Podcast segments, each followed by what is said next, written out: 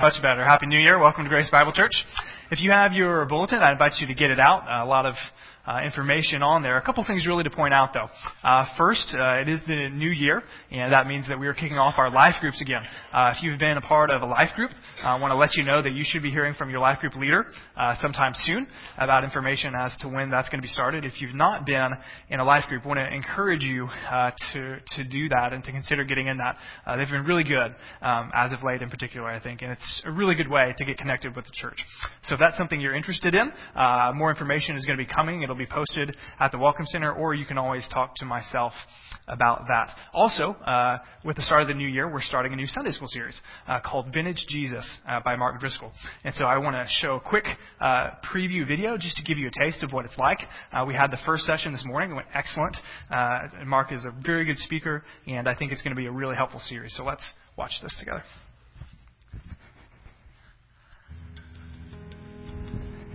Is Jesus the only God? There's a ton of questions that you can get wrong throughout life with varying degrees of pain and difficulty. This question, however, is the most important. With Jesus, we are liberated from speculation and we are granted revelation. That God has come to show us who He is in Jesus. If you are a Christian or have been a Christian for a while, have you ever asked this question? Who would I be and what would I be doing had Jesus not saved me from my sin? The question is, where are the men? Where are the best men? Where are the strong men? Where are the passionate men? Where are the courageous men? Where are they not interested in Jesus? Where are they not interested in church? I would submit to you that they don't have a proper understanding of Jesus as He is right now. And what we see in Revelation nineteen, Jesus in heaven and returning is not, here's His flowing hair as He rides His magical pony back into history uh, to drink decaf. We don't see that. What we see is Revelation nineteen, which is awesome. It's ultimate fighter Christ. It's Jesus coming back to open a can. This is where Jesus is today. I really want you, especially the men who hear this, to have a bigger, more passionate, more powerful, more masculine, more authoritative, more kingly view of Jesus. So being a Christian in many ways means being a missionary, like Jesus. Going into a culture, meeting people, learning their customs and their holidays, understanding their way of thinking and acting, finding the sin that is in their culture and in their lives, and presenting to them the truth of the Bible and the person and the work of Jesus. How could we worship a God who's never suffered, who's never wept, who's never endured hardship or loss or loneliness? I tell a little joke in advance, you get a little emotional breath, and it'll beat you up a little bit more. Repentance is turning your back to sin and your face to God. When we're in sin, our back is to God and our face is to sin. And repentance is literally a change of mind and a change of life and a change of life course and direction. Jesus is saying that all of history really comes down to who He is and what He has done. That there are not multiple truths. There is Jesus. There are not multiple ways. There is Jesus. There are not multiple lives. There is life with Jesus and life without Jesus, and life without Jesus is no life at all.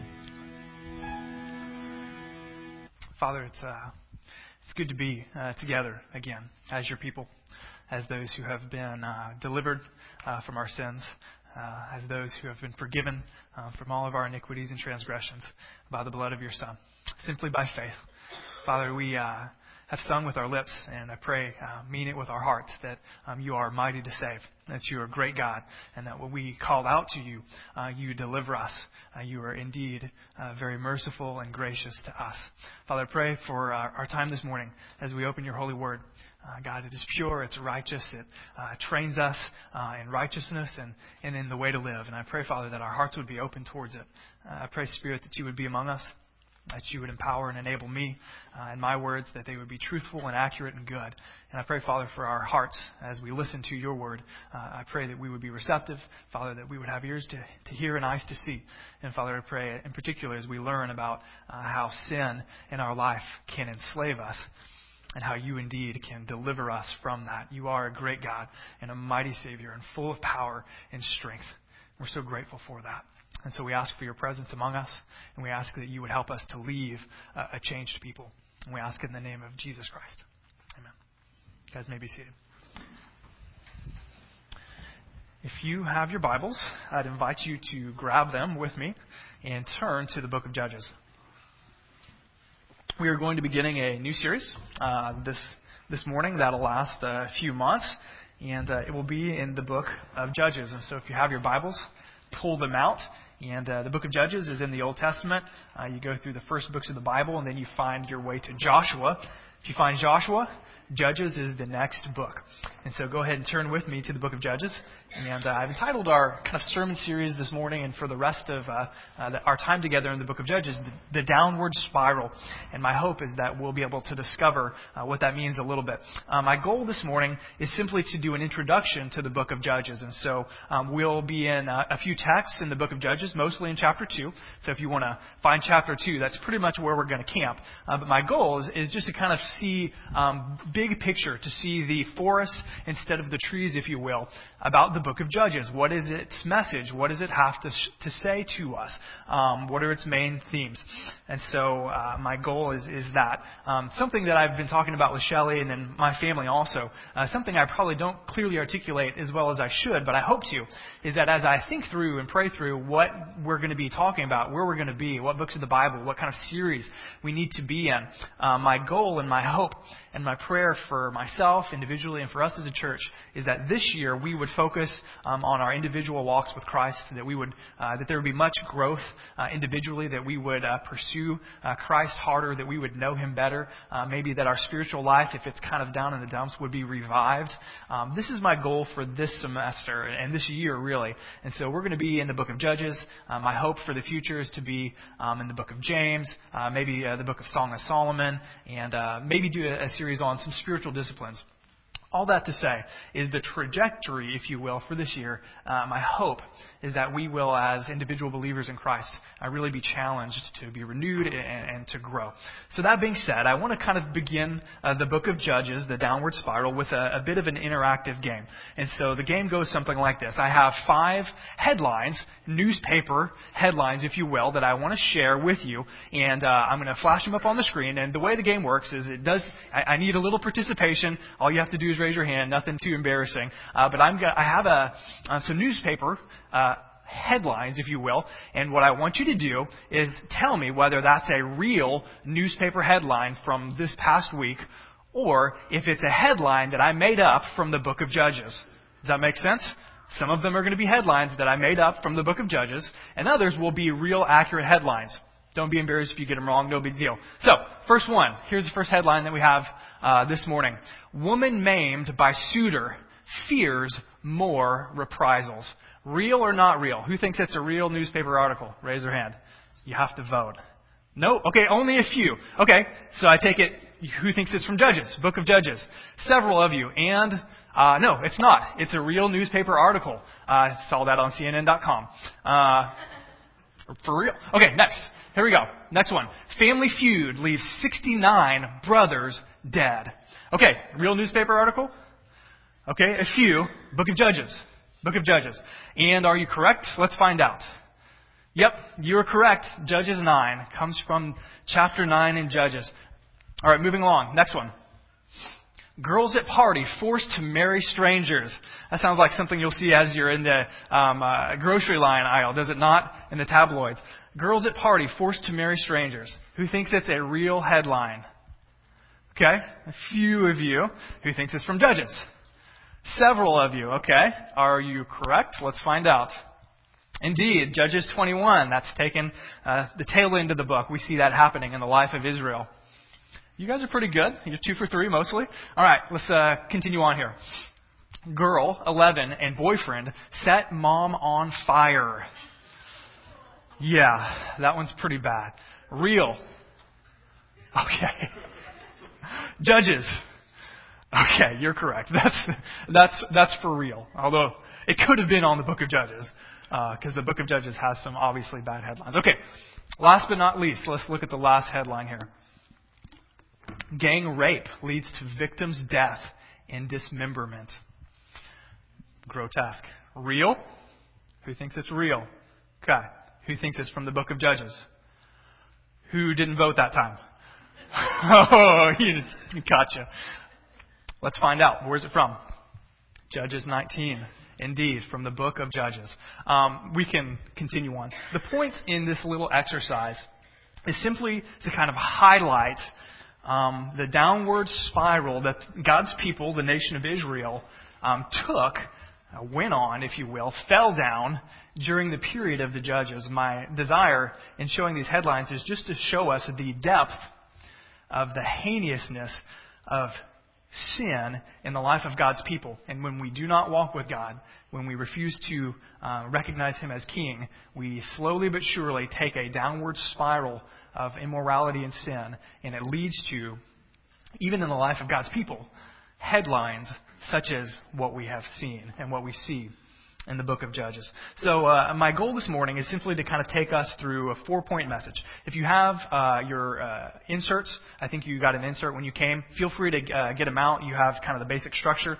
Uh, feel free to take some notes if you hear something worthy of taking notes on. Uh, but basically, we got four parts. Uh, first of all, what we want to see is the biblical context. That is, where is the book of Judges in the grand scheme of the Bible? Secondly, we want to take a look at the structure. That is, how does the book lay out? What's the flow of the narrative of the book of Judges? Thirdly, we want to take a look at the, the cycle of the Judges. And basically, what we're going to talk about there is we see this repetitive theme, this major overarching uh, narrative, if you will, that we see repeated over and over in the book of Judges. We're going to take a look at that. Oh, we're scrolling through that. So if we can go back to the... Uh, yeah, we're good. Um, fourthly, what we're going to see is some themes to the book of Judges. So let's go ahead and dig in. First of all, we see the biblical context. Um, hopefully I have a nice little uh, chart here that you can take a look at. But what I want us to see is that uh, the book of Judges is a transitional book. And what I mean by that is it helps transition um, uh, major periods in the history of Israel. First of all, we see Joshua, uh, and pretty much from Joshua, beginning with Moses and Joshua, God's people were prophet-led. That is, there were key leaders, Moses and then Joshua, who led the people. They weren't kings, they were prophets. They spoke uh, from God. God spoke to them and they led the people. Uh, the book of Joshua is roughly around fourteen hundred B C. And Judges really serves as a transitional book. God's people were led, led by prophet, and the book of Judges then kind of transitions them to be uh, led by kings. We'll see uh, the book of Judges. Uh, God's people during the book of Judges were led by judges. And judges, the best way to think about judges, um, were they were kind of mayors, if you will. Uh, Israel had a bunch of cities, uh, twelve tribes, and the judges, unlike kings, didn't have jurisdiction over everything. They were kind of like the town mayor. They had local juris- jurisdiction, and that's how God chose to lead His people during the book of Judges. Uh, one thing to note is that the book of Judges is roughly four hundred years uh, in length. And so even though it's only twenty-one, I think, uh, chapters in the book of Judges, what we see is that it spans a really long time in the history of God's people. Just by way of comparison, anyone have a rough guess how long the United States has been a country? Two something, right? two thirty-four is the exact number. We have been a country two hundred thirty-four years, um, our entire existence. The book of Judges pretty much doubles that. And so we're taking a look at a really long time period in the, in the, in the history of God's people. That's pretty much the context. It transitions between prophet-led to the kingship. Second of all, we see not only the biblical context, but we see the structure of the book. Um, moving right along. Really, the book of Joshua is pretty easy structurally. It, it has three main parts, so three main stories, if you will. First section in the book of Judges, uh, it starts, in, of course, in chapter one and pretty much runs through chapter two. We see the reason for failure. A, a big theme in the book of Judges is the failure of God's people. They fail militarily, militarily to kick the people out of the land, but even more importantly, they fail morally. Uh, they fall into sin. And so in the first section, what we basically see is that um, after the death, death of Joshua, God's people have taken the promised land more or less, but there's still battles to be fought. They're supposed to get rid of all the people in the promised land so that they would not be corrupted by them. And in this first section, which we're going to really see next week, God's people are failing. They're out on the battlefields. God had promised them victory, but they were failing. They were not having military success. And in chapter two, we find out the reason why. The reason is, is they were making covenants. They were making deals with the people that they're supposed to be kicking out. And God says, that's not good. You are going to fail because of that. So we see an introduction to the book in chapters uh, one and two. Then we see the really the big bulk of the book of Judges. We see the record of failure, uh, starting at two six, roundabouts through chapter sixteen. Obviously, this is the biggest section in the book of Judges, and that's where we will spend most of our time. And essentially what you have here is all of the stories, some of the stories that you may be familiar with. So how many of you are fam- familiar with the story of Samson? Ever heard of Samson? Okay, that's where this comes from. Maybe Gideon. He's another big biblical story that we know of. Essentially, we see the record of failure. God's people were supposed to kick out uh, the people in the promised land. They failed to do that, and so God says, I'm going to cause them to be thorns in your sides, and they are going to subdue you. And so during this period of the Judges, there's battle. Israel uh, falls into deeper and deeper sin. And the foreign nations essentially take them into captivity several times. And so what we have is we see six judges uh, here that God uh, raises up to deliver his people militarily and morally from their failures. As we see, there are six judges. Uh, you don't have to remember their names now, but we're going to walk through them. The first one is Othniel. So if you're happening to looking for a good baby name, Heather, Patrick, there you go. Othniel. It's a good one. Just keep, keep it in mind. Ehud, another good one. These are the first two prophets. And then you go into Barak and Deborah. Really, uh, Barak is the first one, four through five. And then we get into the story of Gideon, chapters six through ten. After that, we see prophet number five, Jephthah, a good one. You can just call him Jeff, probably easier. ten and twelve. And then we end with the story that probably we're all familiar with, the story of Samson, chapters thirteen through sixteen. Uh, and so essentially what we see is that this is the story of the prophets. When we get into that main section, we're just going to hear the stories of these um, judges that delivered Israel. And I promise you, if you've not read through the book of Judges, there will be stories that you have never heard before. And they will be very interesting, um, to say the least. And so I'm really excited to get into the story of the judges. Uh, so we see the reason for failure. Uh, we see the record for failure. That's the biggest section, if you will, in the book of Judges. Thirdly, uh, the book ends in chapters seventeen through twenty-one with two stories, kind of like appendices, if you will, two stories that kind of serve as a capstone to the book, and we see that uh, the, we see the results of failure. Essentially, what we have is two stories. Uh, the first story highlights just how, actually, both stories highlight just how bad God's people have become. It really shows how graphic, how horrible the downward cycle of sin is when God's people go that route. And so we have two stories. Uh, the first story, found in chapters seventeen and eighteen, we see the depth of, of Israel's um, idolatry. We see how far they have fallen into worship of other things. Um, We see the second uh, the, the second story, which the book concludes on, chapters nineteen, twenty, twenty-one. We see the immorality uh, of, uh, of Israel. We see just how bad, how immoral God's people have been. So that's really uh, the basic structure of the book of Judges. Uh, reason for failure, record for failure, and then the results of failure. So we've seen a couple things. We've seen where the book of Judges fits in the big picture of the Bible. We've seen the basic structure of the book of Judges. Thirdly, and this is where I want to camp a little bit this morning, we see the cycle of the judges. So let's go ahead and move on to that. We see the cycle of the judges. As I mentioned before, the book of Judges is very repetitive. And what we're going to see as we get into, especially that middle section where we have the stories of the judges, is we're going to see this This repeated cycle. It's going to happen over and over and over again. And this is really the main thrust of what the book of Judges is all about.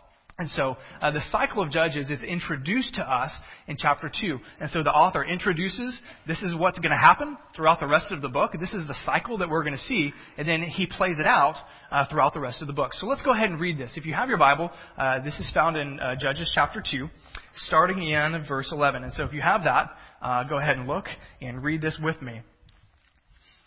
And the people of Israel did what was evil in the sight of the Lord, and they served the Baals. And they abandoned the Lord, the God of their fathers, who had brought them, who had brought them out of the land of Egypt. Verse thirteen. They went after other gods from among the gods of the peoples who were around them, and they bowed down to them. And they provoked, they provoked the Lord to anger. They abandoned the Lord and served the Baals and the Ashtaroth. So verses one through eleven. Verses fourteen. So the anger of the Lord was kindled against Israel, and he gave them over to plunderers who plundered them. fifteen. And he sold them into the hand of their surrounding enemies so that they could no longer withstand their enemies. Whenever they marched out, the hand of the Lord was against them for harm, as the Lord had warned, as the Lord had sworn to them, and they were in terrible distress. And then it concludes in verse sixteen. Then the Lord raised up judges who saved them out of the hand of those who plundered them. Uh, that's the basic cycle of the book of Judges that we're going to see repeated over and over again as we get into the story of the Judges. Um, maybe you're a visual person, and so hopefully this visual will kind of help see the cycle of sin in the book of Judges. Essentially, this is a summary of what we just read. So God's people, there's peace in the land. All is well. God's people are serving the Lord. What they do is they decide to do evil in the sight of the Lord. Uh, the word evil is used several, several times, like more than ten in the book of Judges. And so they they, they do evil. They serve uh, other gods. And so what does God do? God punishes Israel. And as a result, Israel is enslaved. So things are well. They do evil. They serve false gods. God says, okay, if you're going to serve false gods, I'm going to allow the people around you to enslave you, to uh, to do harm to you. And so he punishes them. After a long time, and sometimes, as we're going to see in the stories, it took Israel, God's people, quite a long time to call out to him. But eventually, they cry out to the Lord, help, help us.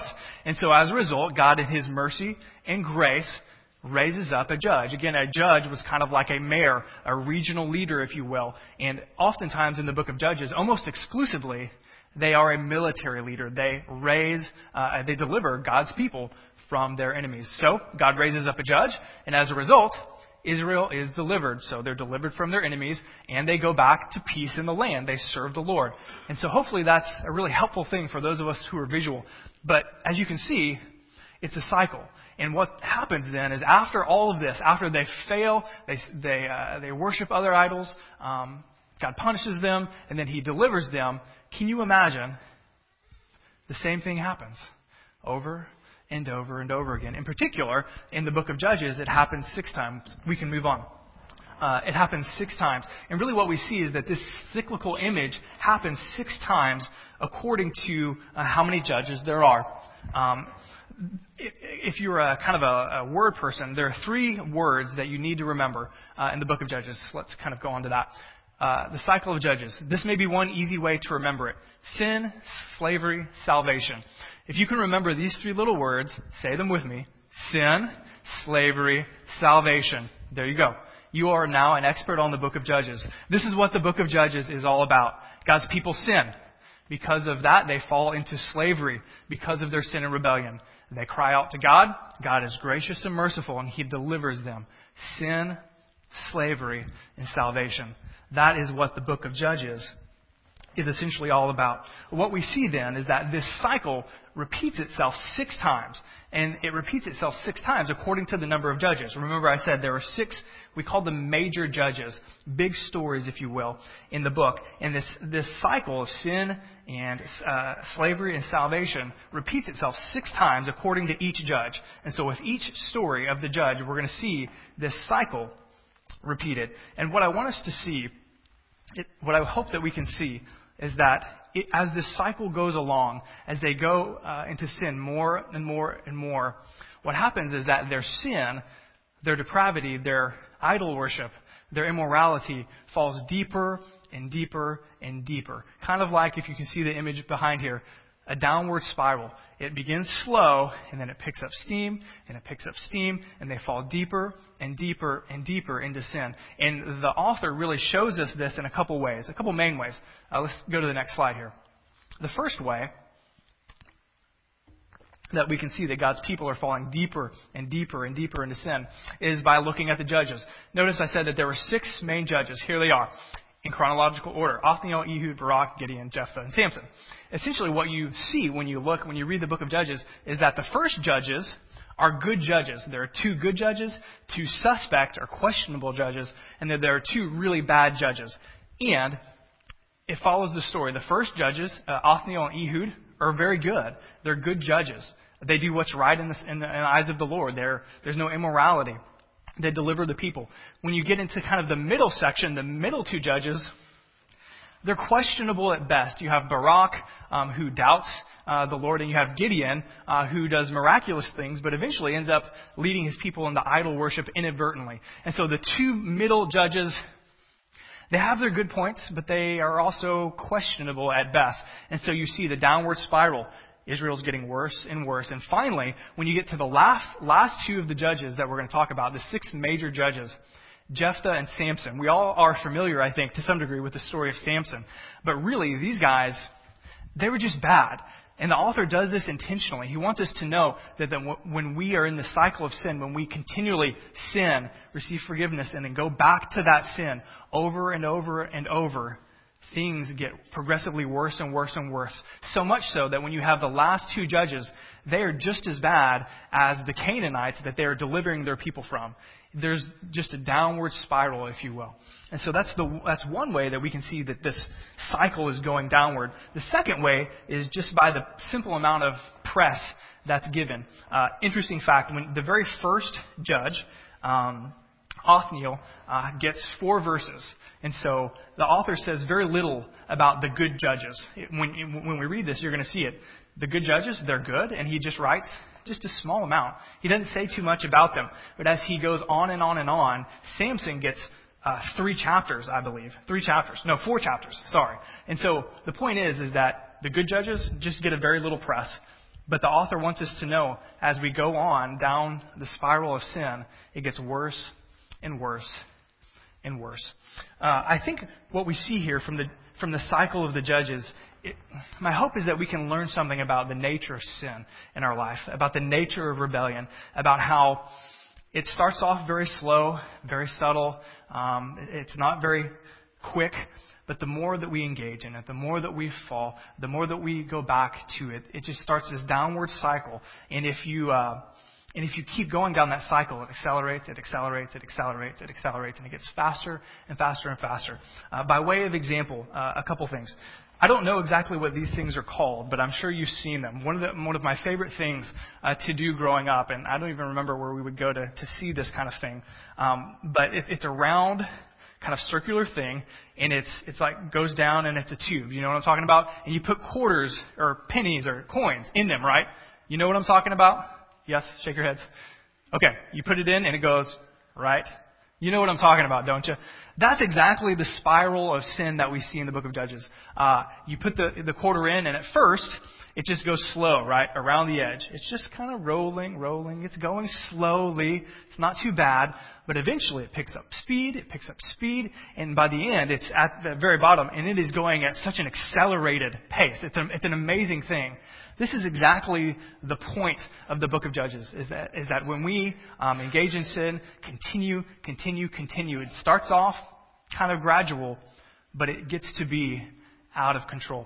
I want to share a quick a quick uh, excerpt from a book. How many of you are familiar with the book uh, Screw Tape, Screw Tape Letters? Familiar with the Screw Tape Letters? Uh, excellent book by C S Lewis.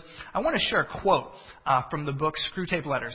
In the Screw Tape Letters, essentially C S Lewis is writing uh, about um, uh, conversations between an elder demon, if you will, and one of his younger uh, protege demons. And so the, the whole premise of the book is to show how demons, how Satan gets us to sin. And so we have this older demon talking to this younger demon. I want to share an excerpt about that. I think C S Lewis has it exactly right. He says this. This is the older demon talking to his protege. And he says this. You will say that these are very small sins, and doubtless, like all young tempters, you are anxious to be able to report spectacular wickedness. But do remember, the only thing that matters is the extent to which you separate the man from the enemy, that is. God. It does not matter how small the sins are, provided, and catch this, provided that their cumulative effect is to keep the man away from the light.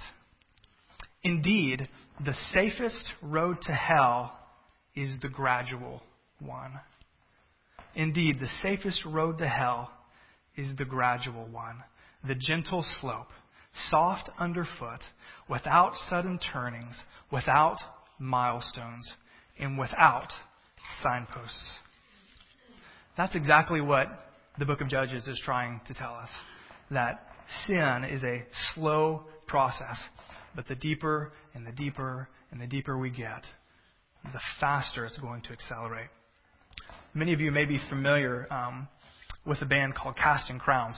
Uh, personally, I enjoy them uh, very much. They have a song called It's a Slow Fade. And I think that uh, they are saying exactly what C S Lewis was saying so many years ago about sin and about what the book of Judges is saying. And so I want to want to share this music video with us.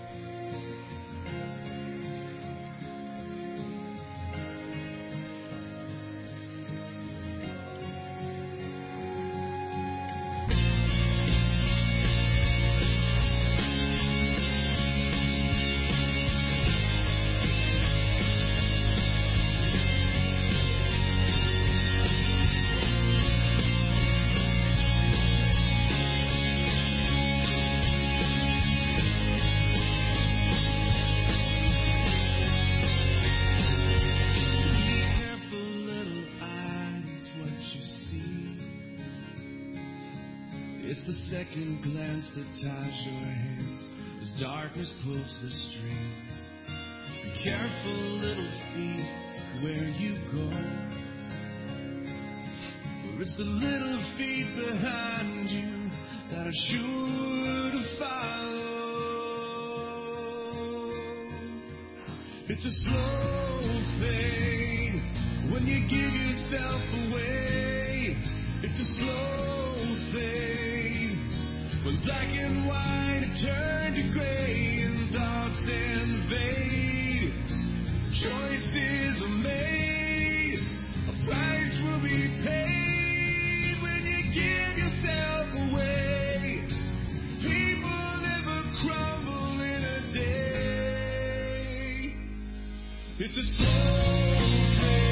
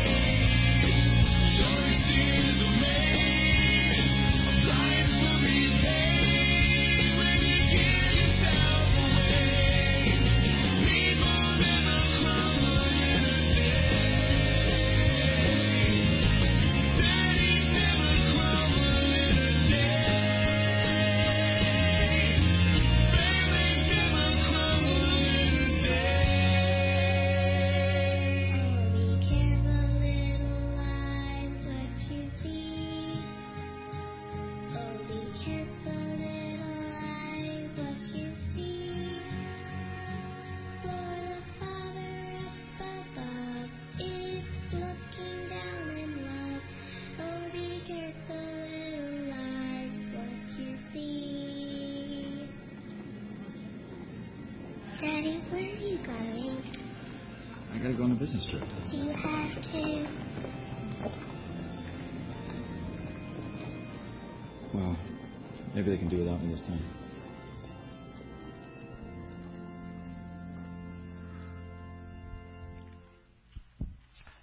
Isn't that an excellent video? I think it highlights the point that one decision leads to another, leads to another, down the dow- downward spiral. All right, a couple themes, and then we'll be done. A couple big themes, and that kind of leads us to the purpose of the book. The first main theme that we see in the book of Judges is that sin leads to slavery. Sin leads to slavery. We see that in the nation of Israel. Uh, they worship other gods. They are not faithful to God. They are seduced away into sin, immorality, idolatry. They fall away in their relationship from God. And as a result, they fall into military uh, conquest, into military slavery. In fact, one commentator, Doctor Ehud, says this, and he's right on cue. Sin produces servitude. Sin produces servitude. That is the fact of the book of Judges. That's the fact of the book of Judges. Interestingly enough, when we go to the very end of the book of Judges, we see this verse. This is how this is how the uh, the author of the book uh, chooses to end. So if we can find that um, verse in twenty-one twenty-five, this is how he concludes the book. He says this: in those days, remember, four hundred years worth of downward spiraling. In those days, there was no king in Israel. Catch this. Everyone did. Everyone did what was right in his own eyes. Now, could you not end a book uh, of our culture today in this way? Could you not say the very same thing about our culture? Everyone does what was right in their own eyes. Why is that? It's because very clearly they reject God as king. Notice the first statement. In those days, there was no king in Israel. And while that certainly does talk to a earthly king, Israel at that time did not have kings yet. They were to have them in the future. But even in Israel, the kings were to be kings under the king. God was always supposed to be the king in Israel. The kings, the human kings, were merely subject to him. And so I think the point that the author is making is that when God is not king in our life, in our church, in our land, when God is not king, the result is that everyone does whatever they think is right. Everyone does what they think is right. And as a result, it leads to sin. And that sin leads to slavery. Now, for those of us here on this side of the cross, we are not Uh, members of the nation of Israel. We are believers in Jesus. But the principle holds true. Uh, for Israel, uh, the consequences of sin was physical slavery.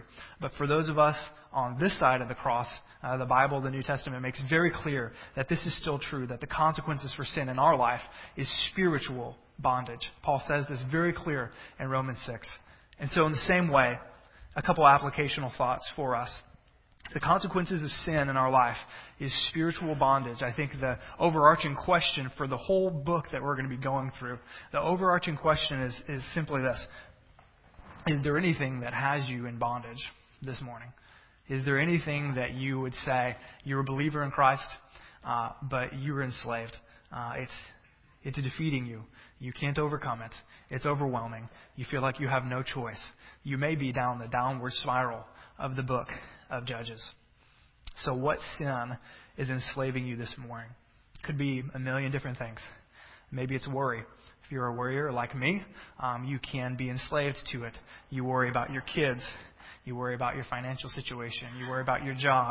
You worry about your marriage. You worry about your health. You worry about work. Anything that comes up, you worry about it. And what you really are is you are in bondage to it. Maybe it's your temper. You can't control it. You get angry very quickly, as I find myself doing in the middle of the night when my son is crying and, and he doesn't go down. I find myself having very short patience with him. Maybe it's with your spouse. Maybe it's uh, with your employees. And you are in bondage to it. You're enslaved to it. Maybe it's bitterness. Something happened to you years ago and you've never forgiven. You were bitter about it. Maybe it's uh, something your parents did to you. Maybe it's something your friend said behind your back. Maybe it's something your spouse did that you can't let go. But you are bitter, bitterly in bondage. Whatever it may be, there are a million different things it could be for all of us. I want us to begin this series by asking this broad question. What What is it? What is it that we, if you're a believer, what do you feel like you are enslaved to? That's the first major theme. Sin leads to slavery. But it ends on a positive note. While sin leads to slavery, the other kind of silver lining in this book, which is really full of dark clouds, the silver lining in this book is that while sin leads to slavery, God indeed is a great Savior. That is the second theme. And we find that uh, in chapter two, verse eighteen. We see this as he, uh, as the author kind of summarizes this cycle. Let's kind of go there. two eighteen. Whenever the Lord raised up judges for them, notice this, the Lord was with the judge, and he saved them, he delivered them, and he saved them from the hands of their enemies all the days of the judge. What we see here is that while sin leads to slavery, God, throughout the book of Judges, is extremely gracious. We really see very clearly the grace of God when his people, who are supposed to be covenantally faithful to him, like a husband is to be to his wife, and vice versa, when they play the harlot time and time and time again, he does not divorce them. He does not let them go. He is faithful to them. He is gracious to them, and he delivers them. Notice, in the book of Judges, we are tempted to think that the judges themselves, these six major judges, are the heroes of the book because they deliver God's people. And while they are the heroes of the book, really, actually, God is the hero of the book. He is the one who delivers his people. Notice it says the Lord was with the judge. God was the one doing it. And he, referring to God, and he saved them from the hand of all of their of, uh, of their enemies all the days of the judge. And so the main point, and this I think points us to the grace of God, is that while sin back in those days led to slavery and God is a great Savior, the same is true for us on this side of the cross. While sin certainly does does lead, uh, lead to spiritual slavery, God is still a great Savior, and it points us to the grace of God. One quick quote, some applications, and we'll be done. McCann says this, pointing us towards the cross of Christ. The book of Judges, as every other Old Testament book, points us to Jesus. It's about Jesus. God cannot help but be gracious to a people who apparently cannot help but be unfaithful. This indeed is the portrayal of God throughout the biblical canon, including the New Testament, where the resolution of God's dilemma takes the form of a cross. The ultimate act of God's grace towards incurably sinful humankind. And so ultimately, the book of Judges, we see God's grace over and over again. And it points us to the day where God is ultimately gracious to all humankind. We are all incurably wicked and sick. We all go in this cycle numerous times. But instead of giving us hell forever and ever, a just punishment, God sends us Jesus. He gives us grace. He gives us forgiveness. And so the first kind of application for you this morning is uh, maybe you're here and you've never you've never experienced that kind of grace before. You don't know what it's you don't know what it's like to be forgiven. You don't know what it's like to know Jesus as your Savior, to be transformed and changed simply by his grace. If you've never done that this morning, this is your application. This is all that you need to know, is that God, Jesus, is a great Savior, and that he can save you from your sins, not just the penalty of your sin, but he can save you from the power of sin. That leads us to the second application for those of us this morning who have entered into a relationship with God through Jesus. What this means for us is that while we can be caught up in the spiral of sin, it can be broken. It can be broken because God is still a great Savior, and Jesus still can deliver us from this cycle of sin. And so you may think that your hang-ups cannot be cured. You may think that your character is always going to be flawed. Uh, you may think that God will never forgive you and he won't ever transform you. And this is simply not the case. It's simply not the case. You may be uh, you may be on this downward spiral, and you may think, man, my spiritual life stinks. It's never going to be what it used to be. You may think, I have run from God for so long. Surely he will abandon me. And the truth is that he won't. You may think that you are doomed to live life in the slavery to whatever sin or habit or flaw that you may be struggling with at the time. You may think, I'm never, I, just, I have to live this way. I can never obtain victory. I can't be delivered or saved from it. And the message of the book of Judges is that you can be. is that you can be. Because, and this is where we see our purpose of the book of Judges. And I think maybe it's, there it is. I want to leave us with this. The purpose of the book of Judges is to teach us that sin leads to slavery, but that God indeed is a great Savior.